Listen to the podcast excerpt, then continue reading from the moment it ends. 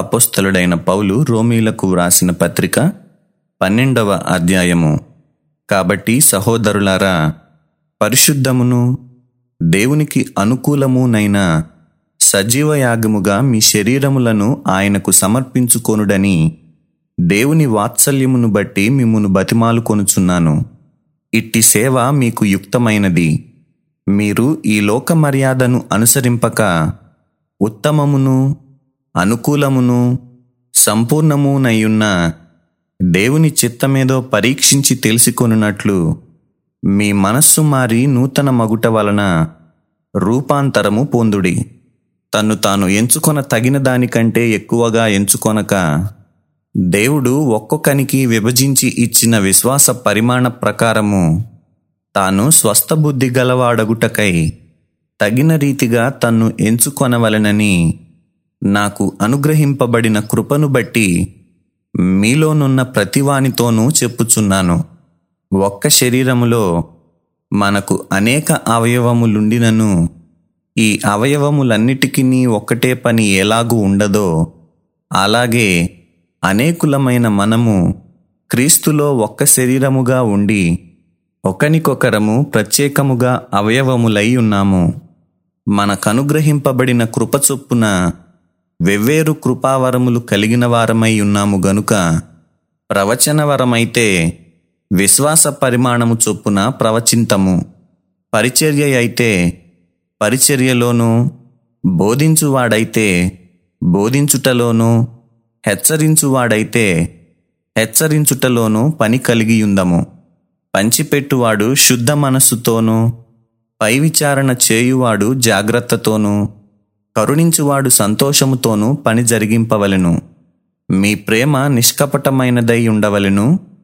చెడ్డదాని నసహించుకొని మంచిదానిని హత్తుకొనియుండుడి. సహోదర ప్రేమ విషయములో ఒకనియందొకడు అనురాగము గలవారై ఘనత విషయములో ఒకనినొకడు గొప్పగా ఎంచుకొనుడి. ఆసక్తి విషయములో మాంద్యులు కాక ఆత్మయందు తీవ్రత గలవారై ప్రభువును సేవించుడి. నిరీక్షణ గలవారై సంతోషించుచు శ్రమయందు ఓర్పు గలవారై ప్రార్థనయందు పట్టుదల కలిగియుండుడి. పరిశుద్ధుల అవసరములలో పాలు పొందుచు శ్రద్ధగా ఆతిథ్యము ఇచ్చుచుండుడి. మిమ్మును హింసించు వారిని దీవించుడి దీవించుడి గాని శపింపవద్దు. సంతోషించు వారితో సంతోషించుడి ఏడ్చు వారితో ఏడువుడి.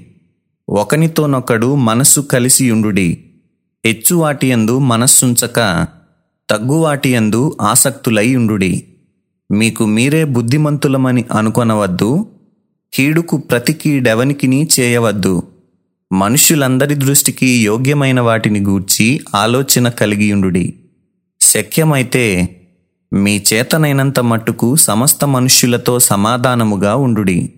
ప్రియులారా మీకు మీరే పగ తీర్చుకొనక దేవుని ఉగ్రతకు చోటీయుడి. పగ తీర్చుట నా పని నేనే ప్రతిఫలమునిత్తును అని ప్రభువు చెప్పుచున్నాడని వ్రాయబడి ఉన్నది.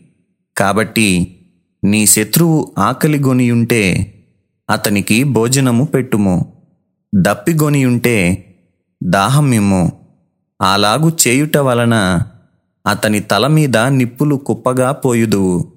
కీడు వలన జయింపబడక మేలు చేత కీడును జయించుము. సత్యవేదా గ్రంథము ఆహా చదువా చక్కని గ్రంథము. దీని చదువు వారే ధన్యులు. సత్యవేదా గ్రంథము ఆహా చదువా చక్కని గ్రంథము